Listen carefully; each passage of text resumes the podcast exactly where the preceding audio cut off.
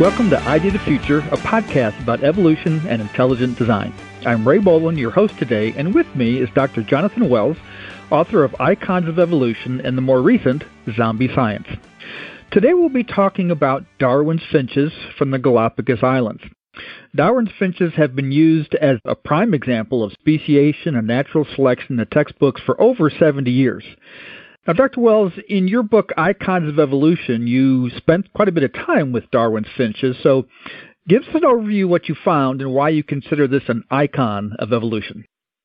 Well, it's an icon because, as you say, it's been used as a prominent example, supposedly, of Darwin's theory. There's a number of interesting things about it. It's largely hype. First of all, the story told in most textbooks is that the uh, finches on the Galapagos helped to inspire Darwin to formulate his theory because he studied them when he was there in the 1830s. But the truth is, he paid almost no attention to them. That yeah. story was made up a century later when they were called Darwin's finches. He didn't call them that. But that's a minor part of the story. In the 1970s, some very determined biologists camped out on one of the Galapagos Islands and made an intensive study of one species of the Galapagos finches. And uh, while they were there, there was a severe drought that killed about 85% of the birds. Wow. The ones that were left had, on average, slightly larger beaks because that enabled them to crack the harder seeds that were left. And their offspring also had slightly larger beaks. And this was hyped as an example of natural selection, which actually it was. But then the biologists predicted that after several of these drought events, a new species would actually come out of it. When what actually happened was when the rains came back, average beak size went back to normal. The larger beaks no longer had a survival advantage. So there was no net evolutionary change. Hmm. Okay. Now, and even when you say different beak sizes, that they got larger, got smaller, as I recall, they're only talking about like about a millimeter larger or smaller. Is that about right? Yes, the change was about the thickness of a fingernail. Okay. Doesn't sound like a lot of evolution to me, but. Well, the main thing is it reversed itself, so it didn't really okay. go anywhere. It is an example of natural selection, I must say, but yeah. it's not an example of the origin of species even though it's often hyped to sound that yeah. way. Yeah. I also understand that they found Peter and Rosemary Grant were the researchers you're referring to, and I understand that they also found evidence of interbreeding between some of these different species. Was that fairly extensive interbreeding? They did observe some interbreeding at the time, and genetic studies that they have done since then reveal that the interbreeding has been going on a very long time and is very extensive. So what are supposedly separate species may not actually be separate species at all, but simply varieties.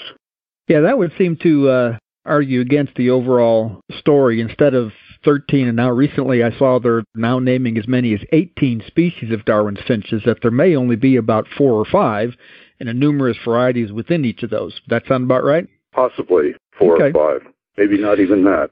Well, in your more recent book, Zombie Science, you returned briefly to Darwin's finches and you had found a few things, made some observations about how they were being referred to in textbooks and so forth. Tell us what you found in Zombie Science.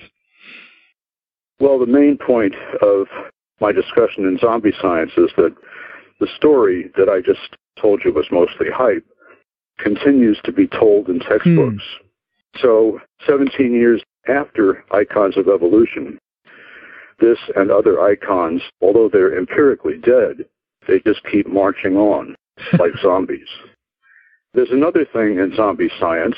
You referred to interbreeding.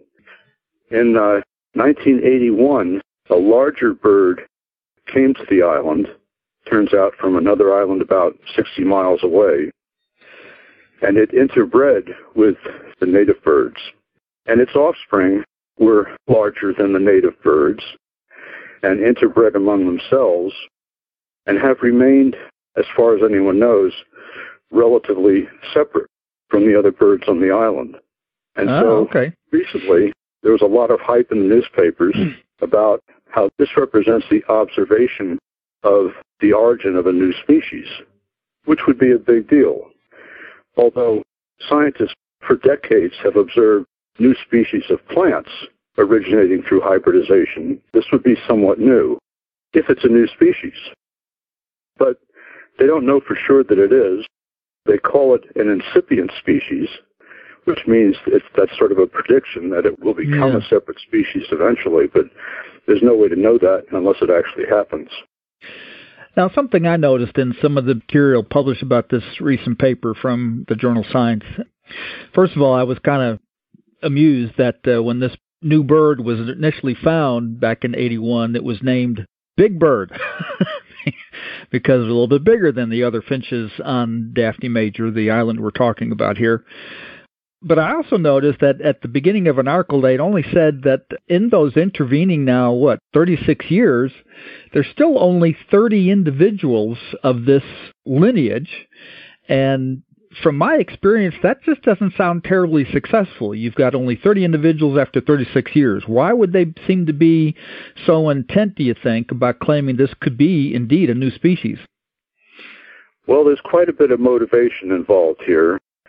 Years ago, evolutionary biologist Keith Stewart Thomson at Yale pointed out that even a century after Darwin, more than a century, we still don't have evolution's smoking gun, hmm. which would be the observation of a new species originating, ah, speciation.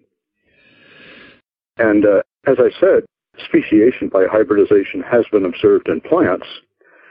And so I think this latest evidence from uh, the Galapagos is being hyped to make it sound as though we finally have evolution's smoking gun. Well, it sure sometimes seems that we're uh, stretching things pretty far to be able to get the evidence that seems to have been necessary and just hasn't been showing up for quite some time. Would you have any thoughts or just predictions about what you think is probably going to happen with this so-called incipient species? Well, I don't know. Okay. Nor does anyone else. But I, yeah. I will say this: speciation by hybridization is, in a way, the exact opposite of what we need ah. for Darwin's theory. In Darwin's theory, a single species splits, and then its descendants become more and more different from each other. Mm-hmm. And that's why we get mice and uh, fruit flies from worms. But in speciation by hybridization, two existing species interbreed and you get something that's sort of intermediate between them. Yeah. You don't get the divergence that you need for Darwin's theory. So even if this does qualify by some definition as a new species, it really doesn't do anything to help Darwin's theory. You know, it seemed to me that if what we really have are just a handful of actual species of Darwin's finches, and what's hybridizing here are two different varieties of Darwin's finches, then what we have is simply a new variety and not some sort of incipient species at all. So again, I, I share your skepticism about what this is going to show, but it will be interesting to watch and see not only what does the evidence indicate, but how is the evidence presented to the public through textbooks and, and elsewhere in the media and so forth. So, well, Dr. Wells, thank you so much for joining us today. Again, this is Ray Bohlin, your host today for ID the Future, and thank you for listening. This program was recorded by Discovery Institute's Center for Science and Culture. ID the Future is copyright Discovery Institute. For more information, visit intelligentdesign.org and idthefuture.com.